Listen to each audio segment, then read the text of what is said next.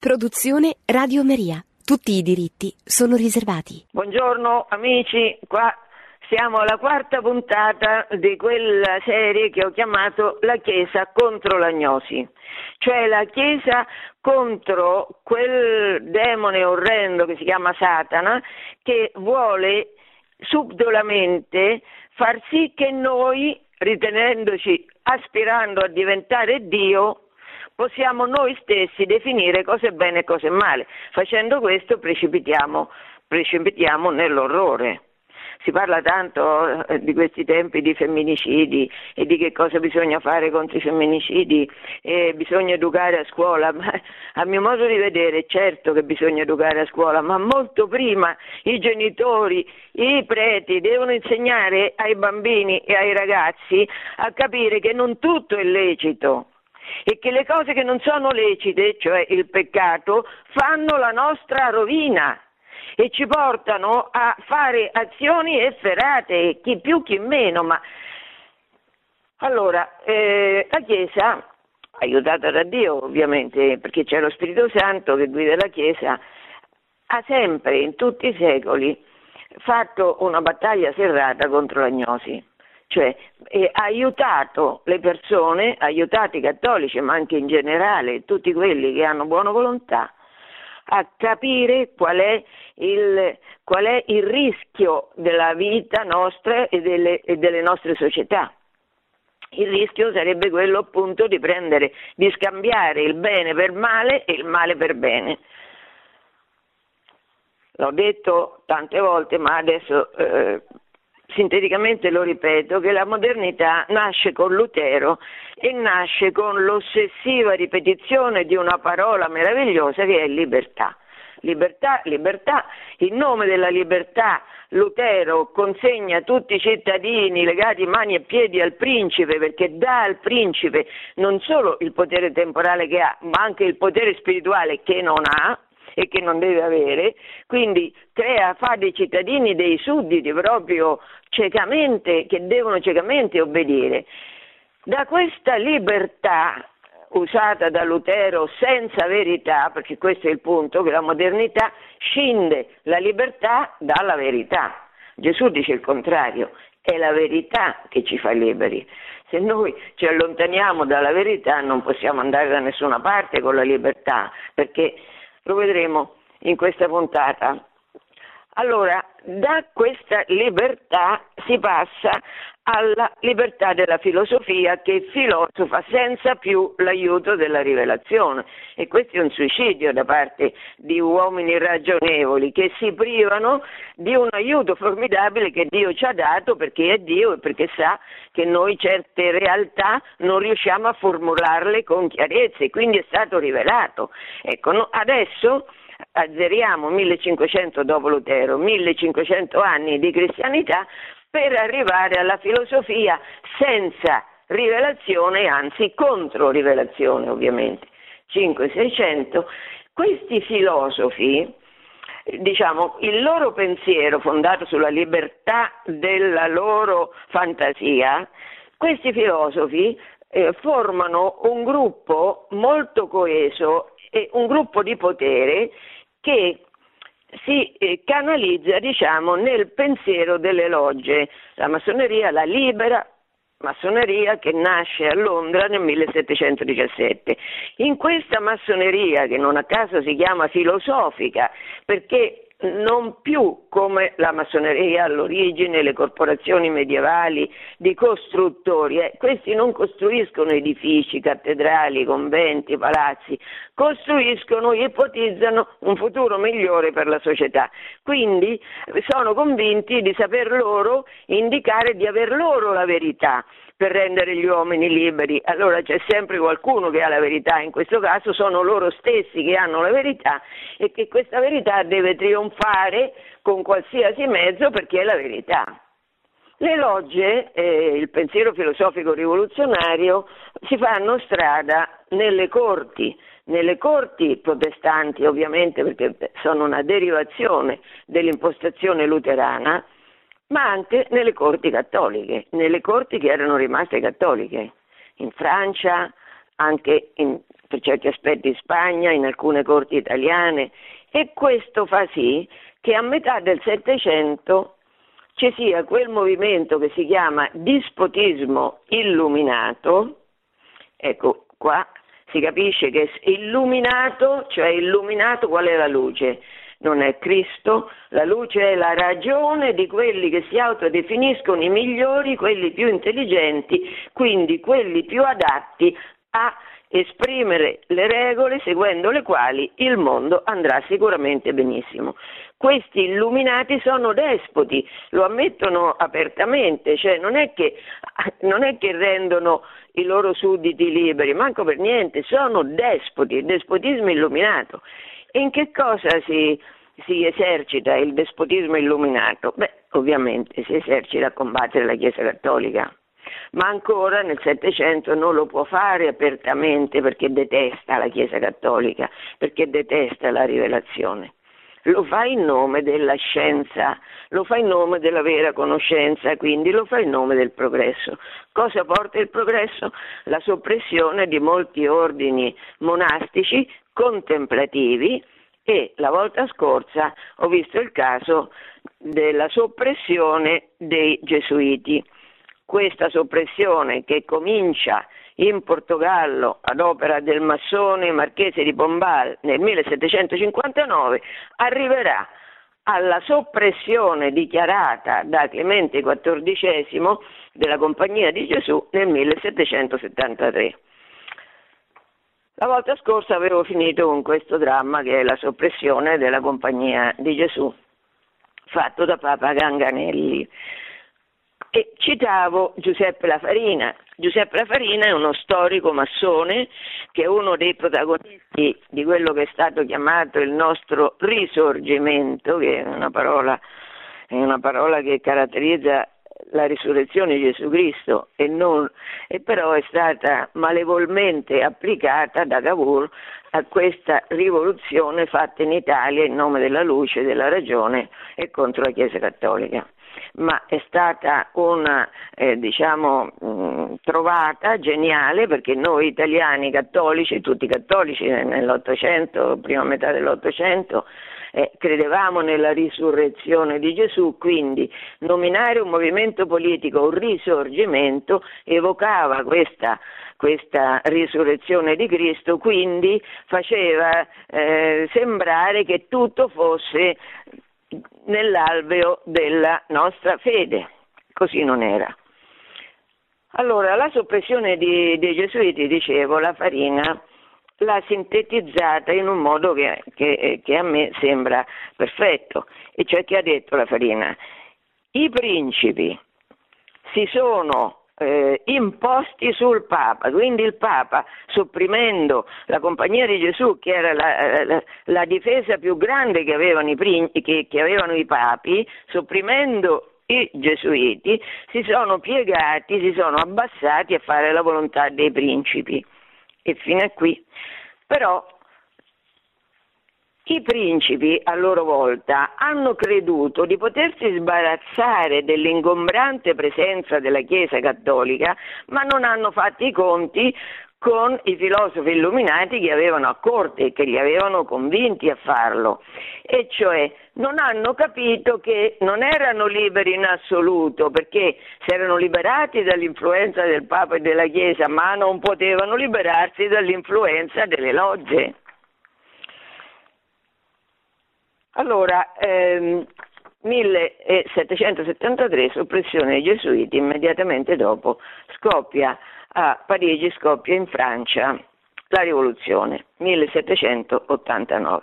Questo è un fenomeno orrendo, perché in nome della libertà arrivano alla legge dei sospetti, cioè a ammazzare persone senza bisogno di processi, perché erano troppi quelli che dovevano morire bisognava fare nuove tutte le cose. E infatti hanno cambiato il nome dei mesi, il nome dei giorni, hanno proibito di usare nel battesimo i nomi dei, dei santi, hanno imposto agli uomini di avere un come faranno dopo i comunisti, la rivoluzione d'ottobre farà la stessa cosa, imposto alle persone di avere un passaporto interno per andare da una città all'altra e per avere questo passaporto si doveva avere il, l'ok del comitato di salute pubblica dei vari quartieri e naturalmente questo comitato era guidato dagli illuminati, cioè dai giacobini. La rivoluzione francese, in nome della libertà, fratellanza e uguaglianza, che guarda caso questo è il trinomio delle logge, ha realizzato il, mm, il, il regno del terrore. Questo ha realizzato. Vediamo come dice, come eh, la massoneria ha avuto importanza in, mm, mm, in questa vicenda che si chiama rivoluzione francese Beh, ne parla Gioele Magaldi nel suo libro Massoni. Gioele Magaldi è il gran maestro di un'obbedienza massonica che eh, lui chiama Grande Oriente Democratico. Vediamo cosa scrive. Magaldi è uno informato. Scrive: Quasi tutti i club rivoluzionari francesi fondati da monarchico-costituzionali o repubblicani giacobini moderati o estremisti, girondini o foglianti, cordiglieri o gruppi popolari radicali, dunque quasi tutti, avevano una matrice massonica maggioritaria, che nel caso dell'area girondina diventava sovrapposizione totale fra logge e associazionismo politico-culturale.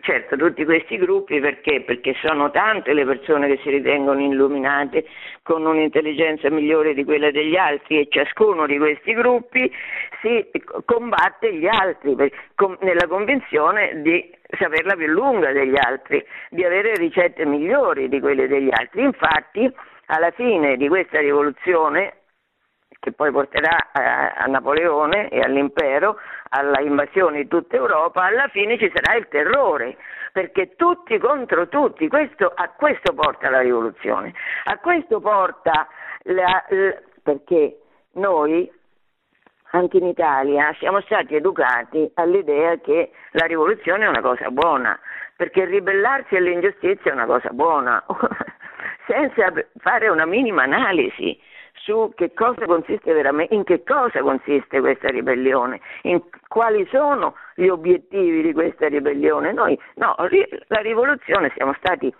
eh, diciamo, ideologizzati da un pensiero satanico che dice che ribellarci è, fa il nostro bene. È vero l'esatto contrario.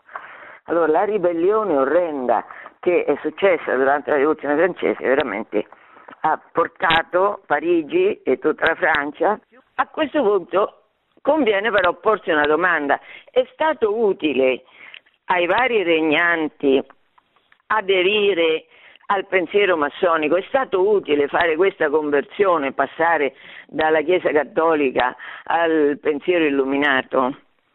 Cito due esempi che sono poi gli esempi eh, più significativi per quello che riguarda i regnanti cattolici. In primo luogo la corte asburgica, l'impero. Questa era la corte più importante d'Europa, non c'è dubbio, l'impero, l'erede dell'impero romano. Beh, quando Giuseppe II prende tutte quelle misure a favore delle logge che apertamente sponsorizzerà, chiude i conventi, fa una serie di provvedimenti contro la Chiesa, che si chiamano, che vanno sotto il nome di giuseppinismo, questa realtà della Casa d'Asburgo entrata in massa in massoneria aiuterà la Casa d'Asburgo? Beh, questo non sembra, perché nel 1793 Maria Antonietta, principessa d'Asburgo, è ghigliottinata in Francia, essendo diventata regina di Francia. Il re di Francia, Luigi XVI, massone, è stato aiutato dalla massoneria? Non sembra, perché anche lui è finito ghigliottinato nel 1793. Allora ci si chiede, perché una persona diciamo sensata si chiede, ma chi gliel'ha fatto fare a questi re? È possibile che non hanno capito che si sono sbagliati, che era un, modo, che era un comportamento non solo peccaminoso, ma sbagliato anche da un punto di vista politico. Spiega come mai questo fenomeno del re Luigi XVI massone ghigliottinato, l'abbiamo visto che l'anima della rivoluzione francese è la massoneria. Lo citava prima eh, Magaldi, l'abbiamo visto. E allora come mai? Loro ammazzano anche i loro stessi membri, come mai? Per rispondere a questa domanda che non sembra inutile, cito un brano tratto dalla storia della rivoluzione francese che il socialista Louis Blanc scrive nel 1850. Perché lui deve dire perché, perché questi re entrano e poi dopo vengono decapitati. E lui lo spiega così, dopo ve lo leggo, intanto lo sintetizzo. E certo, perché questi re venivano tenuti solo nei gradi più bassi, non venivano fatti la loro carriera massonica si interrompeva praticamente all'inizio, quando loro vedevano solo questi banchetti, questa novità, questa pantomima dell'uguaglianza e della libertà, quindi diciamo questi annoiati dal vivere erano entrati per questa, per questa, novità, perché siamo tutti attirati dalla novità. Eh, ma poi, siccome dice, sono stati imprevidenti, perché non hanno capito che quello che loro, con la loro autorevolezza, aiutavano a trionfare, cioè il pensiero rivoluzionario, si sarebbe volto contro di loro. Leggiamo scrive, cosa scrive Louis Blanc. L'esistenza degli altri Mm, l'esistenza degli alti gradi era loro scrupolosamente celata. Cioè, non li facevano avanzare, dicevo, no, nella carriera massonica. Tutto quello che sapevano della massoneria era cosa che si poteva mostrare senza pericolo. Non avevano di che preoccuparsi dal momento che li si faceva restare nei gradi inferiori, dove la verità delle dottrine non traspariva che confusamente attraverso l'allegoria e dove molti non vedevano che un'occasione di divertimento, allegri banchetti. Ma la commedia diventa dramma. E successe che coloro che con più superbia disprezzano il popolo, cioè i reali che disprezzano il popolo con tanta superbia, questi qui, furono condotti a coprire col loro nome, a servire ciecamente con la loro influenza le imprese che si stavano preparando dirette contro di loro.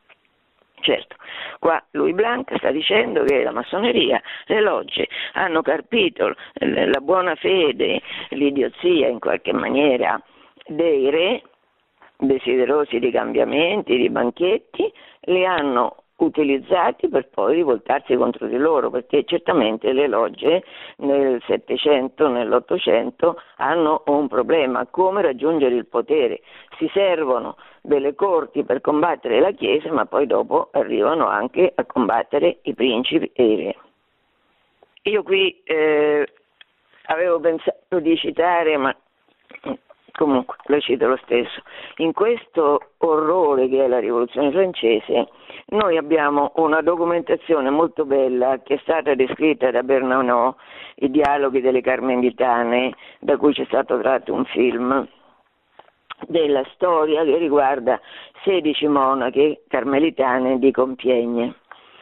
E di queste 16 monache, di come sono portate al macello sulla ghigliottina, sappiamo tutto perché, perché i giacobini erano convinti di portare la libertà erano convinti che non potessero esistere delle persone che liberamente, senza costrizione, decidessero di passare in convento tutta la loro vita. Questo non era possibile.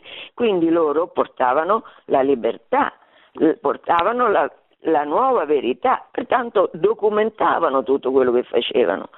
Quindi noi abbiamo, Bernanò ha, ha, citato, tutti gli interrogatori che sono stati fatti a queste 16 monache e sono trascritti, perfettamente trascritti e lì vediamo.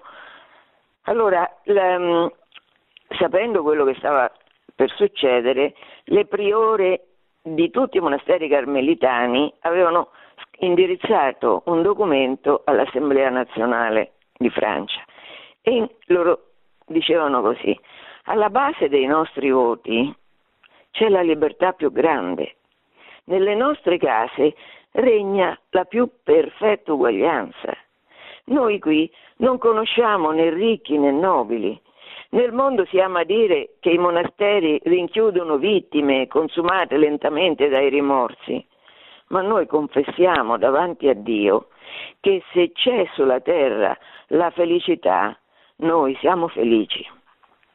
Naturalmente l'Assemblea nazionale non presta la minima attenzione a questo documento e ci sono questi bravi giacobini che fanno irruzione nel monastero di Compiègne e, e, e interrogano monaca per monaca, e però si trovano di fronte a un'ottusità di queste poverette, ognuna delle quali ribadisce di voler vivere e morire nel monastero.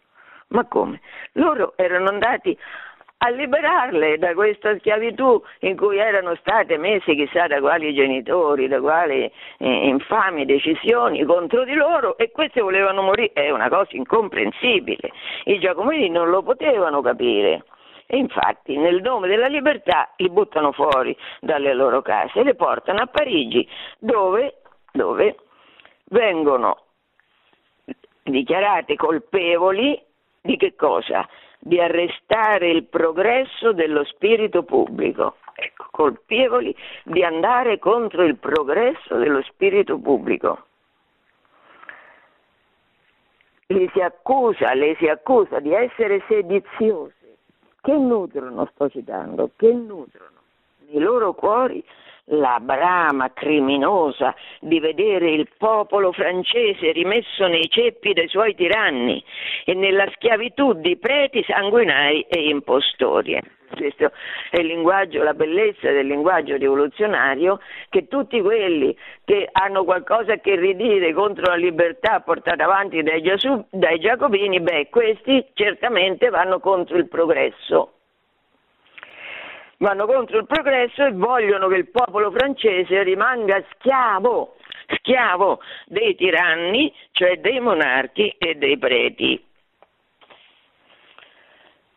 Ma eh, queste donne, 16 monache di Compiègne, affrontano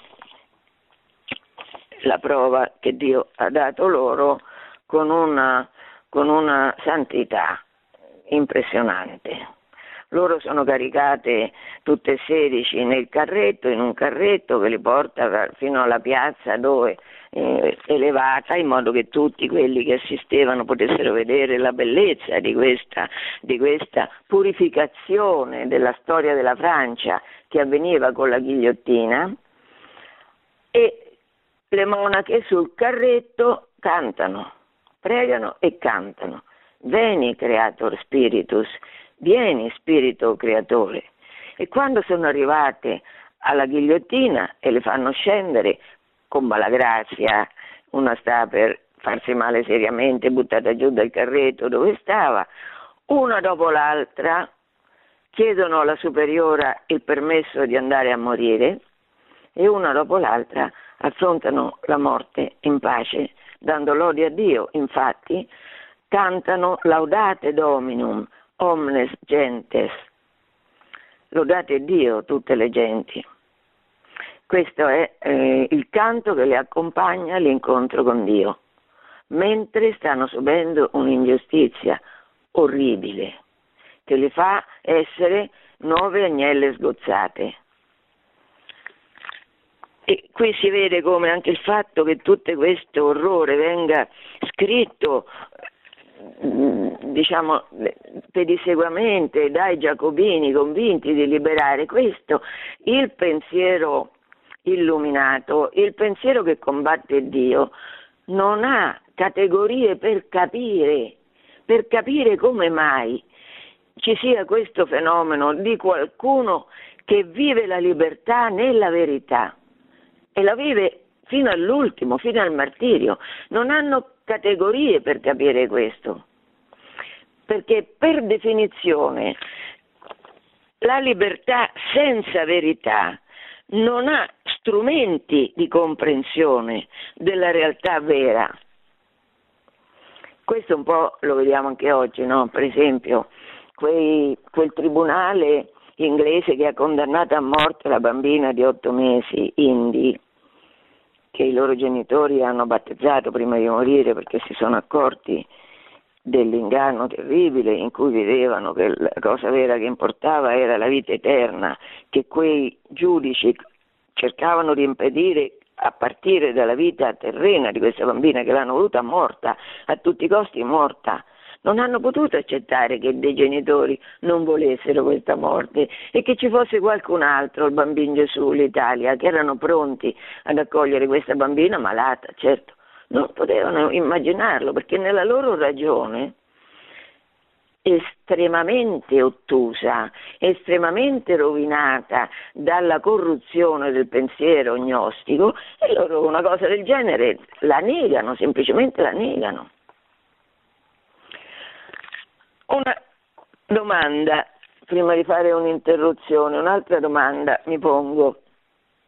Ma oggi nella storiografia di tutto il mondo si condanna la rivoluzione francese, in Francia, in Italia, in tutto il mondo la si condanna, è stato un orrore la rivoluzione francese, veramente un orrore. No, non la si condanna, anzi la si esalta.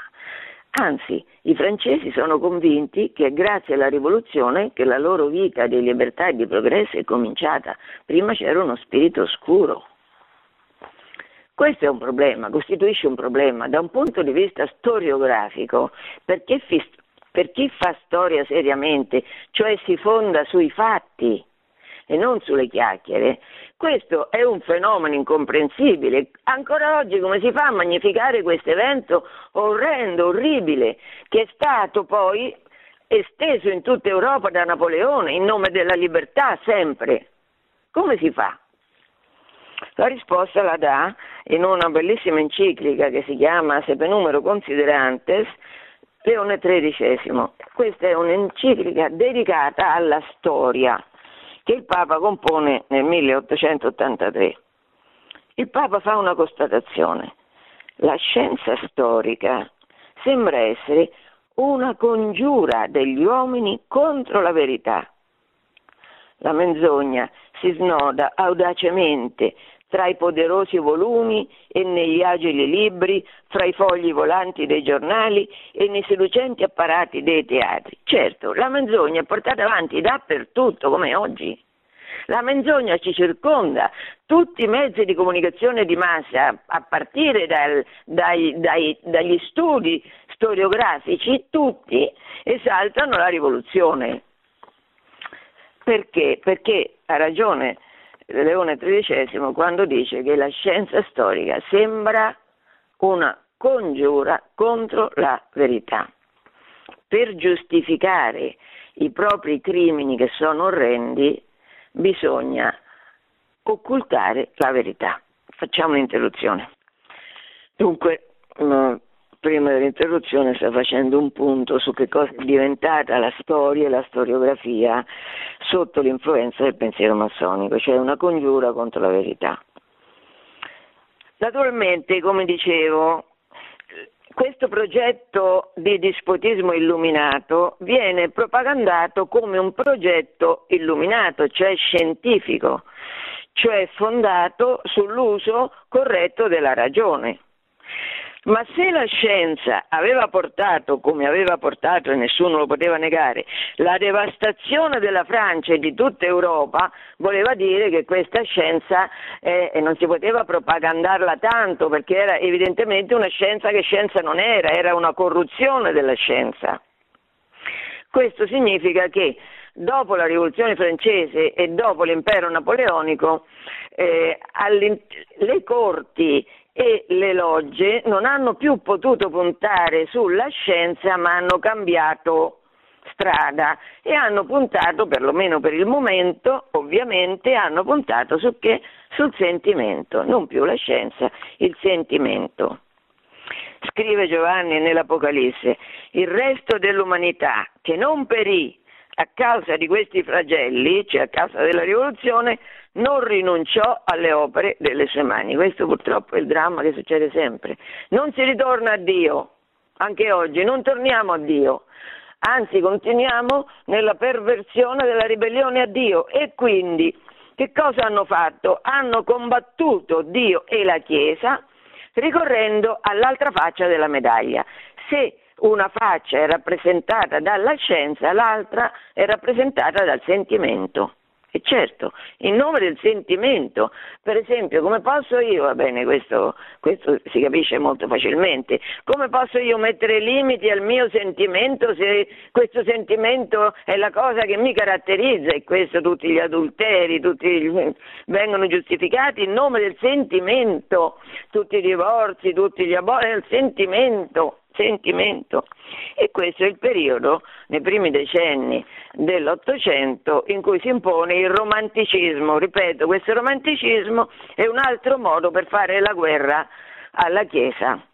È un altro modo perché non si poteva più dire che noi sì abbiamo la scienza, la Chiesa no, non conosce la scienza, beh quello non lo si poteva dire perché era smentito dai fatti, quindi non si parla più di Giacobini, però si fanno le stesse cose o perlomeno anche all'apparenza meno violente dei Giacobini chiamando, cambiandoli di nome. Non si chiamano più Giacobini, si chiameranno liberali e cattolici liberali. Ma il principio sarà sempre lo stesso, la libertà senza verità. Allora, finita la rivoluzione, finito eh, l'epopea di Napoleone, a Vienna le potenze si riuniscono per decidere cosa fare e scelgono alcuni principi luminosi, quello dell'equilibrio e quello della um, legittimità. Benissimo. Questi principi porteranno a, a, mettere fine, da qui si capisce come le logge sono pienamente regnanti all'interno di tutte le corti europee, perché decidono che un'istituzione che andava avanti da 900 anni più o meno, cioè i vescovi conti, andava soppressa le maggiori città della Renania, le più ricche città della Renania, erano governate dai vescovi conti e questi a Vienna che decidono, eh no, i vescovi basta, basta i vescovi conti. Adesso diamo tutta questa parte della Germania a chi l'hanno data? Alla Prussia. Ma la Prussia era calvinista e la Prussia non aveva nemmeno continuità territoriale con la Renania e quindi era implicitamente un invito al re di Prussia a espandersi e a unificare, come poi farà, sotto di sé tutta la Germania. Da una parte quindi mettono fine ai vescovi conti e dall'altra mettono fine al cattolico Belgio che lo mettono unito alla calvinista Olanda. Durerà poco, durerà 15 anni, ma aver scelto aver fatto queste scelte, cioè aver deciso di premiare il calvinismo, che è violentemente anticattolico, violentemente anche anticristiano, perché esalterà la ricchezza, per esempio, tanto per dirne una,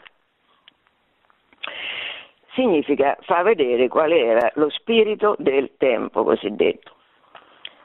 Nel 15, eh, ah, nel, nel 15 a Vienna c'è questo trionfo ancora del pensiero illuminato, nel 30 c'è in Francia la rivoluzione, la rivoluzione di luglio, una rivoluzione borghese cosiddetta, la rivoluzione dei liberali, non dei giacobini per carità non si poteva dire, dei liberali.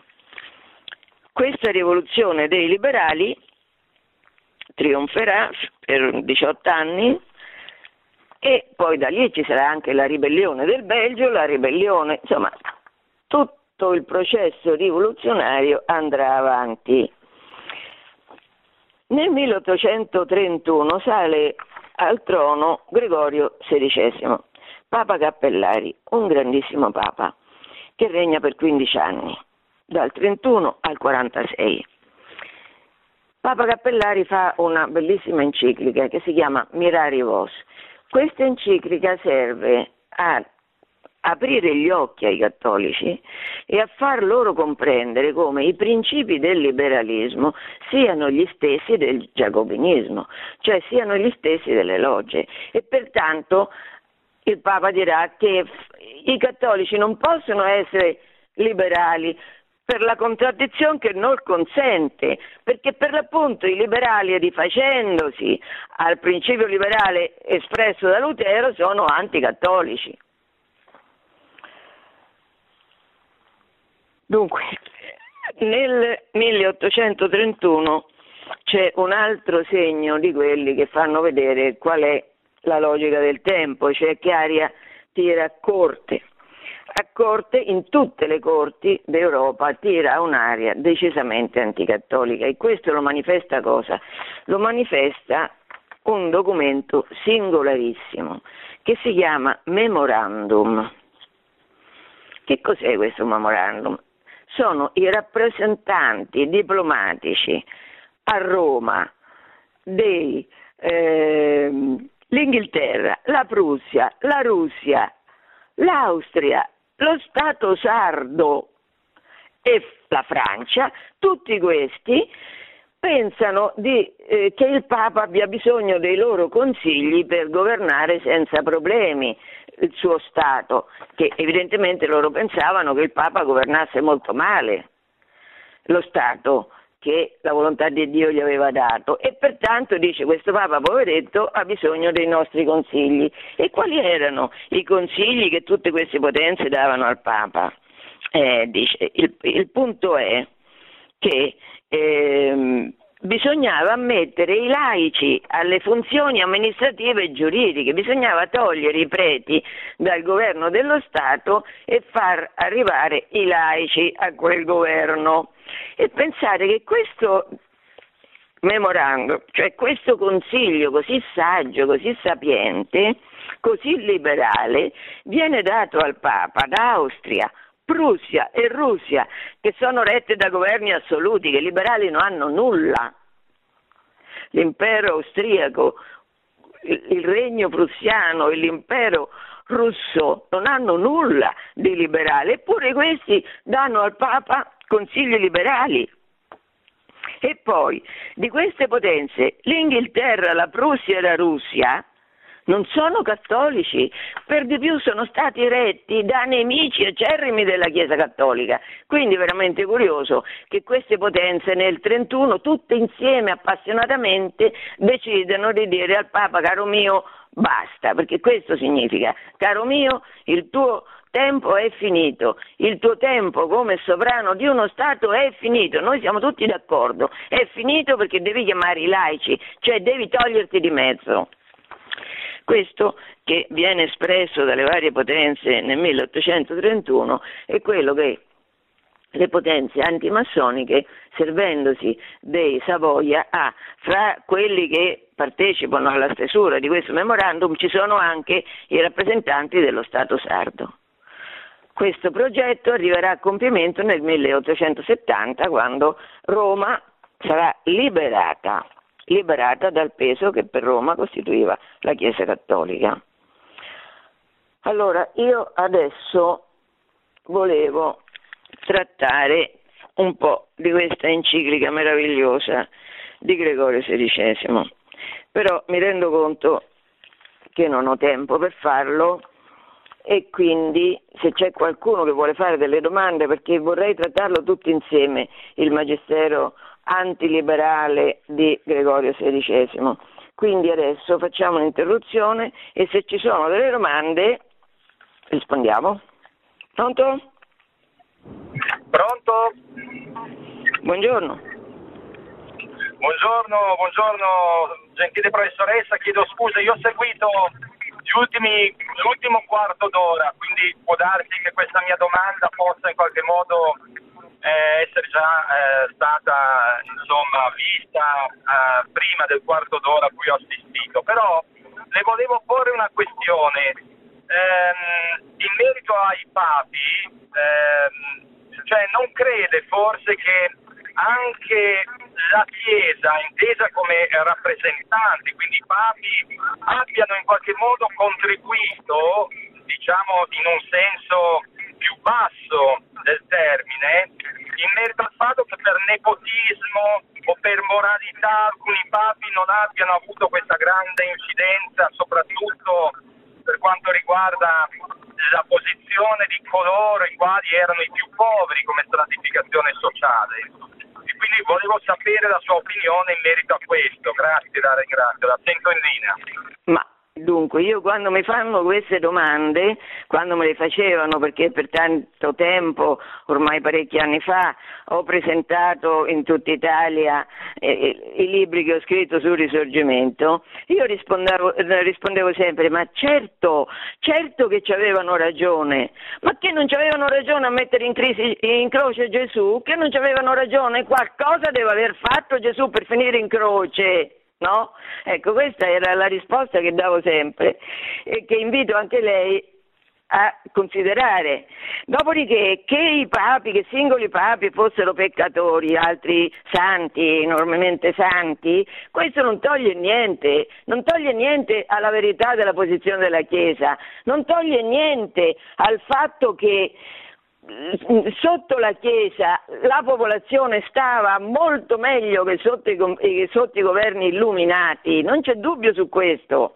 Bisogna, non bisogna essere moralisti nel fare la storia, la storia si, si giudica sui fatti, i fatti sono stati che in nome della libertà è stato fatto straccio della libertà è stata disprezzata la libertà di tutti, meno quelli che facevano la rivoluzione in nome della libertà. E questo è un fatto. Bisognerebbe che imparassimo, secondo me, a tenere conto dei fatti. Cosa è scaturito da questa propaganda della libertà? Vediamo i fatti e poi casomai mettiamoci l'interrogativo, ma sarà vero che ci conviene eh, continuare a far finta che la libertà senza verità sia migliore, questo guardi che vale oggi, vale oggi, vale per esempio la morale. La morale, dico no, la morale dei papi, dei cardinali di cui poco mi importa francamente, ma dico la morale nostra, di tutti. Siamo convinti che fare come abbiamo fatto negli ultimi decenni, ignorare un provvedimento tanto sapiente come quello che Paolo VI ha preso a proposito dell'etica sessuale in quel documento bellissimo che è l'Umane Vite, siamo sicuri che continuare a usare della sessualità così come ci piace, così come la nostra coscienza libera ci dice di fare, non ci porti a una rovina, a una catastrofe che questa morale sessuale fatta a nostra immagine e somiglianza ci porti alla catastrofe, lo vede un fatto che ormai riconoscono tutti, e cioè siamo un popolo che si sta suicidando. Ma perché? Perché abbiamo pensato di cambiare in meglio le regole sessuali che la Chiesa ci dava, che Dio ci ha dato, questo sia nel Vecchio che nel Nuovo Testamento. Noi siamo più bravi, noi ci vogliamo liberare da queste pastoie. Ci siamo tanto liberati che adesso viviamo in un mondo senza speranza che non fa più figli. Voglio dire, non dobbiamo essere moralisti, dobbiamo vedere i fatti. Ah, perché i fatti vanno al di là della propaganda. Quando uno vede che la propaganda porta fatti opposti a quelli propagandati, si deve chiedere ma sarà che sono stato ingannato?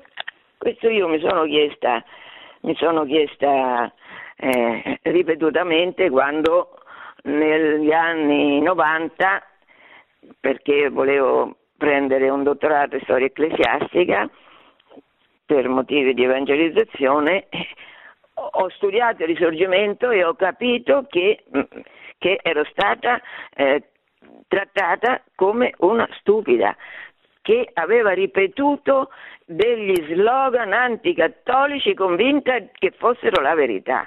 Quando mi sono accorta che i fatti andavano in una direzione opposta a quella che mi era stata insegnata, e beh, a questo punto ho cercato di fare di tutto perché questi errori, che sono quelli in cui io pure ero cascata, sempre meno, un numero sempre minore di noi li commettesse, perché son, è un dramma, quello che dice Leone XIII nella Sepe Numero Considerantes, cioè l'enciclica che lui ha dedicato alla storia, che la storia è diventata una congiura contro la verità, è così, e questo è un dramma, è un dramma.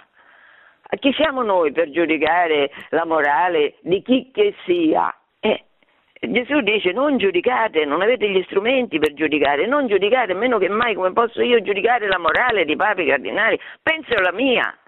Eh, ho abbastanza da riflettere a partire da me, da quello che faccio io, senza pensare di dare sentenze su quello che fanno gli altri.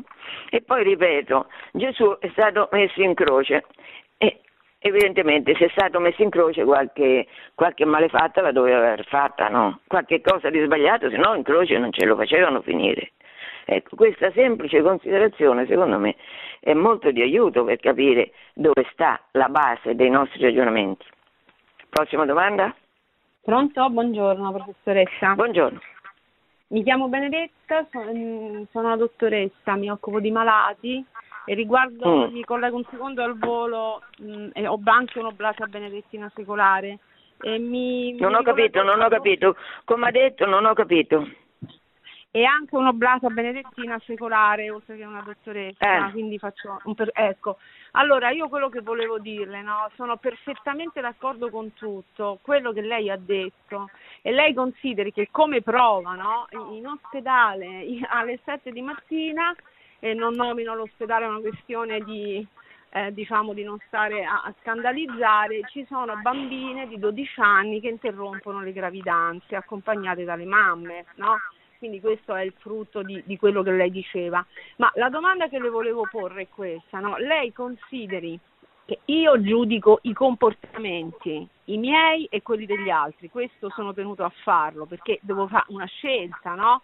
Certamente. Ma, eh, di- ecco, quindi c'è una grande distinzione, cioè io il giudizio sui comportamenti miei e degli altri lo devo fare, non sulla persona, però addirittura, e questo mi dispiace dirlo e soffro mentre lo dico, io sono stata accusata da sacerdoti della Chiesa cattolica di essere uno strumento di non conversione degli altri perché sono troppo retrograda osservando questa via no? Eh, della regola di San Benedetto troppo aderente al vecchio pensiero della Chiesa. A me è stato detto da sacerdoti della Chiesa cattolica, quindi si può immaginare, io volevo sapere se eh, secondo lei, visto che la stimo molto, anche se non la conosco concretamente, ho letto alcune delle sue cose, eh, il mio continuare in maniera eh, così abbastanza solitaria questa, questa lotta nell'affermare le cose è un po' da folli oppure giusto? Beh, Benedetta, io sono stata accusata di essere nazista nel 2006, accusata di essere nazista. Tutta la stampa italiana mi ha accusato, mi ha affiancato nell'immagine a quella di Hitler. Mi ha difeso eroicamente Padre Livio. Che voglio dire con questo? Voglio dire che che dice Gesù a Pietro, Benedetta, lo, lo saprai, ti do del tu, lo saprai meglio di me. Quando Pietro gli dice, Signore, beh, adesso noi abbiamo lasciato tutto, ma tu che ci prometti, che ci dai in cambio di quello che abbiamo fatto noi, che abbiamo lasciato tutto? E Gesù gli dice, il cento per uno, cioè hai lasciato fratelli, madri, padri, figli, campi, cento per uno ti do, la vita eterna e come aggiunge e persecuzione. E questo Benedetta e conviene che ce lo ricordiamo tutti, perché, perché questa in qualche ogni cristiano è perseguitato, ma chi l'ha detto? E beh l'ha detto Gesù. L'ha detto Gesù. Che cos'è che succede? Ho sentito un'interruzione. Come? Pronto? Eh, concludiamo, non capisco questa interruzione, concludiamo, eh, concludiamo, concludiamo. Benedetta, io spero di, di, averti detto come la penso, perché quello che, eh, che, capita a te capita pure a me e capita a tutti quelli che hanno queste posizioni così chiare. Eh, è evidente. Va bene. C'è un'altra domanda? Ci sono io se possibile, buongiorno. Buongiorno. Buongiorno. Sì, mi chiamo Consuelo e ho una laurea in storia, anch'io ma in storia greca e romana. Dunque, volevo raccontare una cosa brevissima di, riguardo alla libertà e alla verità. Dunque, nel 1989, cioè nel centenario della rivoluzione francese, ho fatto un viaggio molto lungo con una collega di francese che parlava benissimo la lingua da, da, ovest a est e abbiamo notato una cosa, che a Lione e a Bordeaux la rivoluzione e questo centenario non era minimamente sentito. Tanto è vero che a Lione avevano addirittura messo in scena l'Andrea Chenier per festeggiare la rivoluzione, a Bordeaux niente del tutto. Poi quell'anno, siccome io allora insegnavo ancora, no, eh, ho notato che c'erano dei testi del, di François Fouré, lo storico, che non approvavano la rivoluzione, cioè la, la criticavano molto. E, e in Russia, per esempio, tra i dissidenti di allora, per esempio Solzhenitsyn, ma altri ancora, c'era stato uno scambio di conversazioni in cui loro ricordavano che durante i loro studi liceali, universitari, no, quando si, si doveva studiare la rivoluzione francese, loro più o meno nascostamente, perché erano tutti comunisti, ma più o meno nascostamente tenevano tutti dalla parte dei vandeani, si sentivano nella loro condizione, no? Si sentivano oppressi. No, la domanda, Consuelo, perché io devo chiudere, la domanda, mi faccia la domanda. Cioè, volevo, volevo, no, volevo sapere se anche a lei risultavano queste cose qua. Beh, eh, non so quali cose si riferisce, ma eh, per esempio c'era uno storico, quello che io ritengo un grandissimo storico francese, anche della rivoluzione francese, che si chiama Jean Dumont, che ha scritto un libretto piccolo piccolo, giusto nell'89, dal titolo Perché non celebriamo la rivoluzione francese e questo Jean Dimon, io non so se riesce ancora a trovarlo questo testo o che è prezioso perché è sintetico e anche ha delle immagini molto chiare a, a spiegazione di quello che sta dicendo e non so se questo testo magari fra i libri usati lo trovo da qualche parte, ma veramente prezioso, certo perché non tutti, però certamente eh, diciamo tutte le maggiori case editrici, tutti i maggiori organi di stampa fanno una gran gran cassa su questo centenario della rivoluzione francese, Mitterrand, una grandissima messa in scena, mm, eh, Mitterrand era un, un presidente socialista, un massone sicuramente. Comunque, eh, anche noi nel nostro piccolo il risorgimento è magnificato in tutte le salse, ma se andiamo a vedere i fatti del risorgimento li vedremo in queste puntate e beh, eh, non sono tanto da magnificare. Allora, buona giornata a tutti, grazie per l'attenzione, se Dio vuole ci, vediamo, ci sentiamo eh, la terza domenica, lunedì di dicembre. Produzione Radio Maria. Tutti i diritti sono riservati.